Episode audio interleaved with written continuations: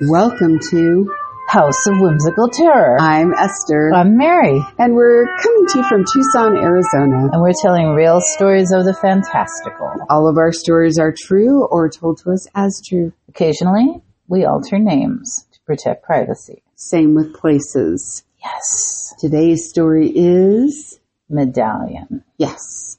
Before we get to that, uh, this is going to be our official Yuletide podcast. Podcast. That's what it is. Yes. Do you know what makes it our Yuletide podcast, Mary? No. Well, let me show you. Okay. Jingle bells. Ah, that, that does definitely do it. Anything else? The Doberman wearing reindeer ears? Yes. Yeah. Yes, yes, yes. That totally makes it a Yuletide podcast. Yeah, too bad we don't have lights or No, well, no one will know. We have beautiful lights. yeah, and They're that beautiful. tree is And gorgeous. Amazing. Like 15 feet tall with lots of lights. Yeah, lots of lights, Yeah. all the twinkly ornaments. hmm There you go. You put a lot of work into that, Mary. Thank you. The ladder was really something. Let me tell you. So, yes, Yuletide.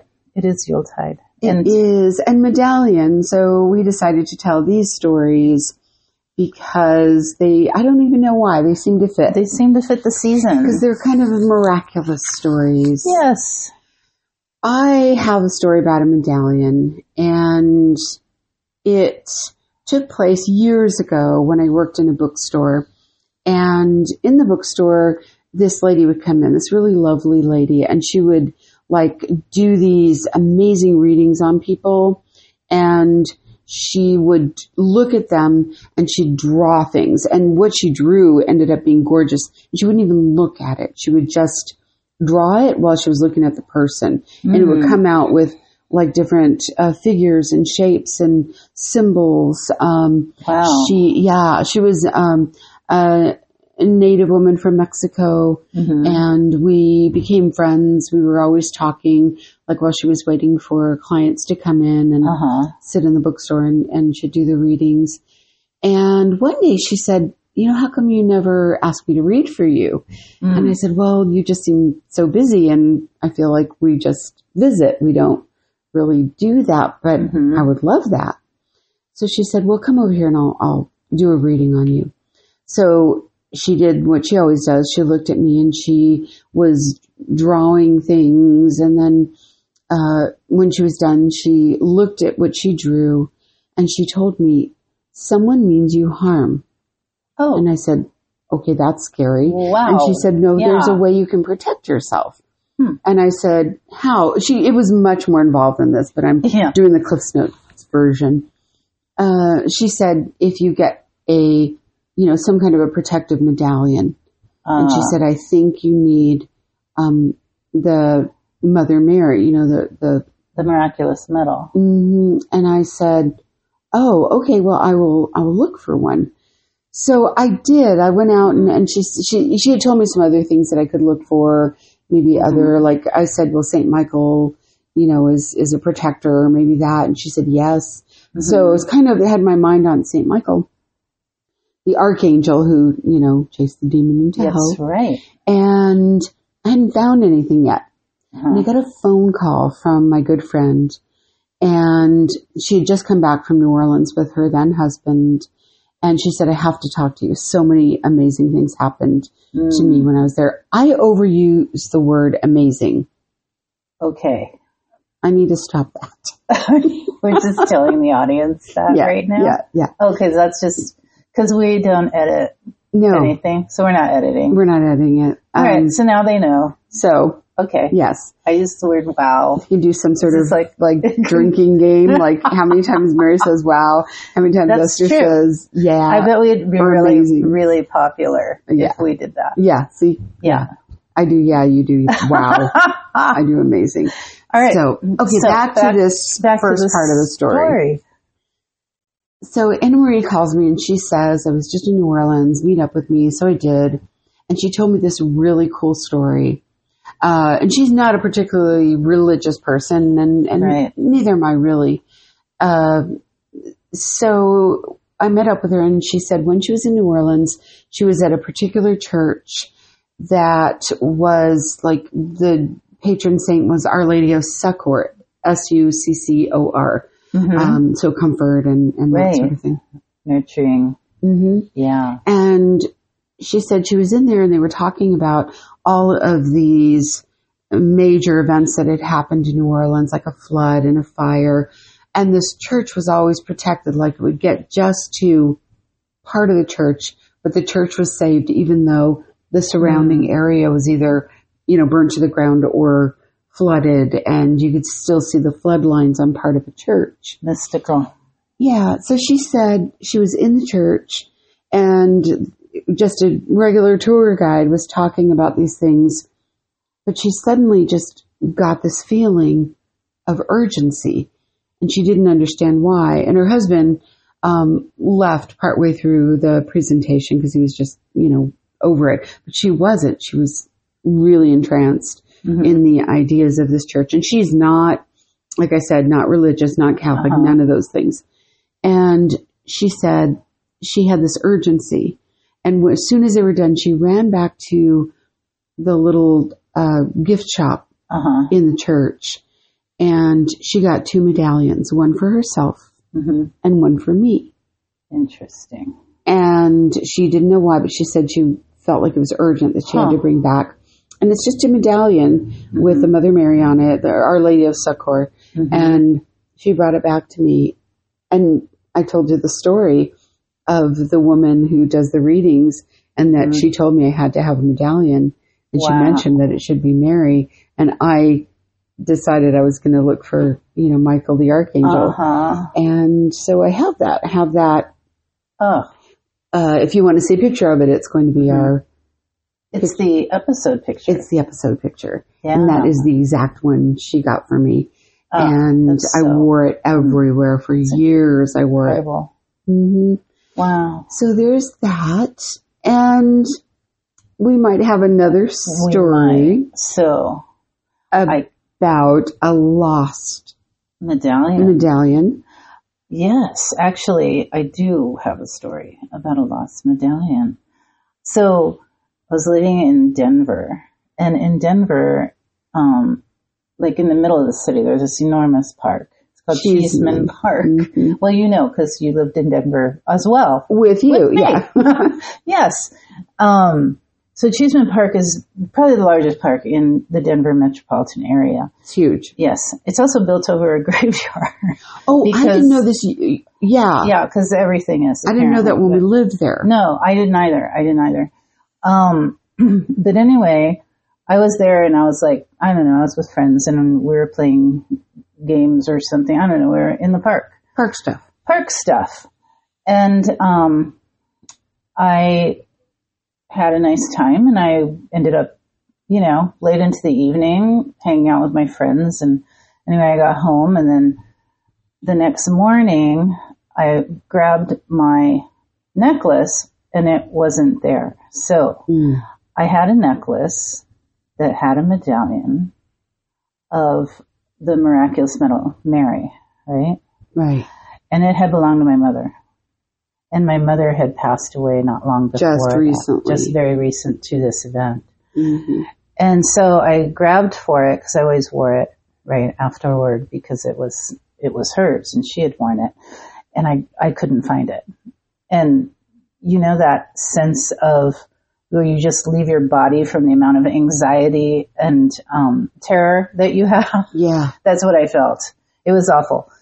And so I thought, oh no, I lost it in Cheeseman Park, which is absolutely enormous. It's huge. There's no way you're going to find that. right. And we were all over the park and playing games and hanging out and and I thought, I'm just okay, I have to like get it together and um breathe and I have to get back to the park. So I was driving back to the park and of course, you know, I was panicking. And then I thought of my mother and I thought Mm. she would always she would say a prayer to Saint Anthony. Yes. To find Because that was her thing to Mhm. find things. I remember that. So I'm driving and I'm praying and that's not even like my thing, right? At this time, it's like just what's happening and I am panicking and I got to the park and I took a, like a deep breath And I looked around and I thought, I can't, there's no way I'm going to find this by like sight. I'm just going to start walking. And I started walking through the park around places that I recollected that we had been. And Mhm. I stopped and I took a breath and I looked down and there it was, that medallion. story. And it, it was mystical, Mhm. amazing. It brought tears to my eyes because I was so relieved, right? And I don't know what you call that. I don't know, guidance or spirit or fortune or whatever. Your mother leading you there. But I believed from that it was probably grave. her. Mhm. And um and I was just really, really happy to find my medallion, which I I, still have and occasionally do still wear. I love that so Yeah. much. So yeah, I believe she Yeah. led you there. I mean, that was Sure. precious to you, and it was from her. Mhm. And I remember her saying, "Pray to Saint Anthony, right? You'll right. find it." And Yeah. It you always do. yeah, it was really, it was a mystical experience. So, of course, you know, my, my mother was very Catholic, which I am, I am not very Catholic. Um, though I do, you know, I love spirit of all forms, but, um, come to find out, the Catholic Church does not have a specific doctrine related to ghosts and spirits, which I thought was really interesting. And, um, the only there, there's mentions of uh, ghostly presence, things that are of spirit nature, and I read this opinion from you know some theologian that said if you encounter, I guess a you know a disembodied spirit and it makes you feel calm and it may frighten you a bit, but it's but it's still not frightening. It's just very calm then it's, I guess basically it's a good ghost, right? And then if you encounter one that gives you not only deep fright, but perhaps fear or anger, then it's a demon. And I thought, so I guess that was their interpretation of like how that all works. And I guess, you know, ghosts benefit hmm benefit people often. And um, and then when they don't, I guess that's the rationalization is that they're they're negative.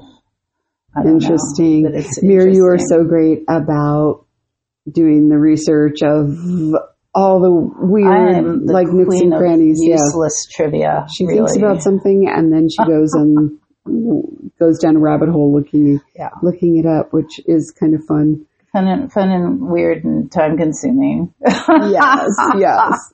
So I have another story that was told to me when I was a uh, youngster. I don't know, maybe 13, 14. hmm and um, we were in church at mass and on the feast day of the Virgen de Guadalupe, so the Virgin of Guadalupe, hmm he would always do some kind of really special thing about um, Mary and almost, you know, like like exalting her above everything else, which I kind of loved. hmm And so he would tell some Mary story every year on that feast day because for him, she was very, very special. So he told this really cool story about when he was a child and, and he told us the reason that Mary was so important to him. His grandmother had given him a medallion that he wore around his neck all the time. And it was a medallion of Our Lady, the, you know, the Virgin Mary. And he just always had it on. Even bathing, he said it was just always on him. He never took it off.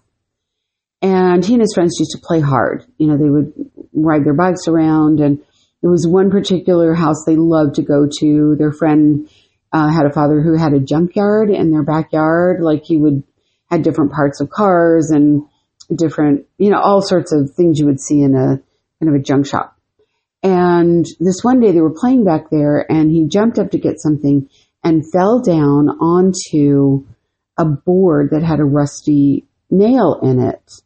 And he, you know, it was a lot of pain. He was screaming and his friends pulled it out. And then he thought, oh, okay, well, I'm fine.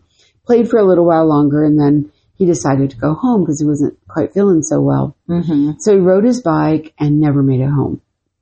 and his family was out looking for him, like up and down alleys. They finally found him. Uh, he had, his bike was nearby, but he had fallen off and he was unconscious.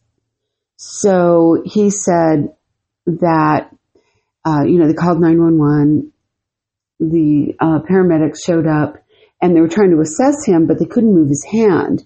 His hand was gripped around the medal that his grandmother had given him and he, he wouldn't budge. Like it was just gripped there. Mm-hmm. And so they just put him in the ambulance, took him to the hospital again. Like it was like they would have had to break his fingers to move his hand off the medal. Oh. So they did all of the, you know, like doing the x-ray and everything because they had to leave his hand there or Mm-hmm. you know, it was, and he was unconscious, but it was in such a death grip they couldn't move it. So they found that that rusty nail, the tip of it had broken off and had traveled through his body and stopped just next to his heart on the other side of where he was holding Mm. that Our Lady medal, the medallion, and somehow had stopped right there. So, and that's miraculous. yeah. And I don't know who was See? protecting his grandmother Right? or, Who knows? you know, who, you know, the, the medal, Mary, I don't know. Hmm. Just fascinating It is. story. But I loved the stories he would tell on. You're going to tell this joke. No, I'm not going to tell the joke because I know tell the joke. No, you're going to Go ahead, tell the joke. about the joke. No, now everybody's going to want to know what the joke All right. is. I have a Tell terrible Italian accent. so I'm going to try to tell this joke. So um, he was Italian and he told this joke one of the years that it was, you know, the Virgin of Guadalupe, her celebration. He said that there was this uh, old Italian woman whose son was away at war and she worried about him every single day. And every day she would go to the statue of the Virgin Mary in the local church. And some days she would even do, I don't know what they're called in Italian and Spanish, we call them mandas. So, you know, you would do like crawl on your knees or you would do Mhm. some kind of an offering, but it's Yeah, like a physical sacrifice of some sort. She would do those, like she would crawl from her house to the church or she would, you know, just do different things to, uh, you know, do her, her part to sacrifice for her son. And so she would go and talk to Mary. And then finally, after, you know, months of doing this, finally, finally, the baby Jesus who was in the arms of the statue of the Virgin Mary turned its head and looked down at her. And he said, my child, your prayers have been answered. Your son is going to return from war to you and he'll mm-hmm. be fine. And she looks up at him and she says, shut up. I was talking to your mother. so bad. so bad. Sorry. So I love that Actually, joke. The priest told you that joke. A priest told us that joke during mass. Yeah.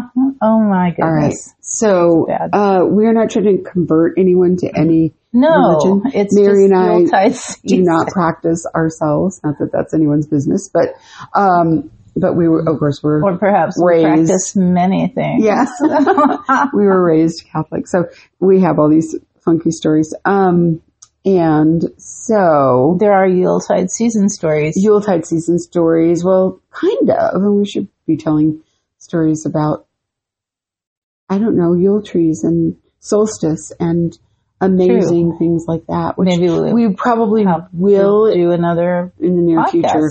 Not during Yule time, but maybe when we visit Ireland. Perhaps so. That would be amazing. Yes. Yeah. I think that goes on the list with the other places that we will be visiting. Yes. Yes. I think so too. Yeah. And I hope everyone has an absolutely lovely Yuletide season, no matter where you are. And I think this is going to air past solstice, but happy uh, belated solstice Absolutely. to all who celebrate. Correct. And no matter what you celebrate, we thank you for joining us. Yes. And please come back and listen to more stories. But for now, so long, good friends. Until next time, when we meet back at the house.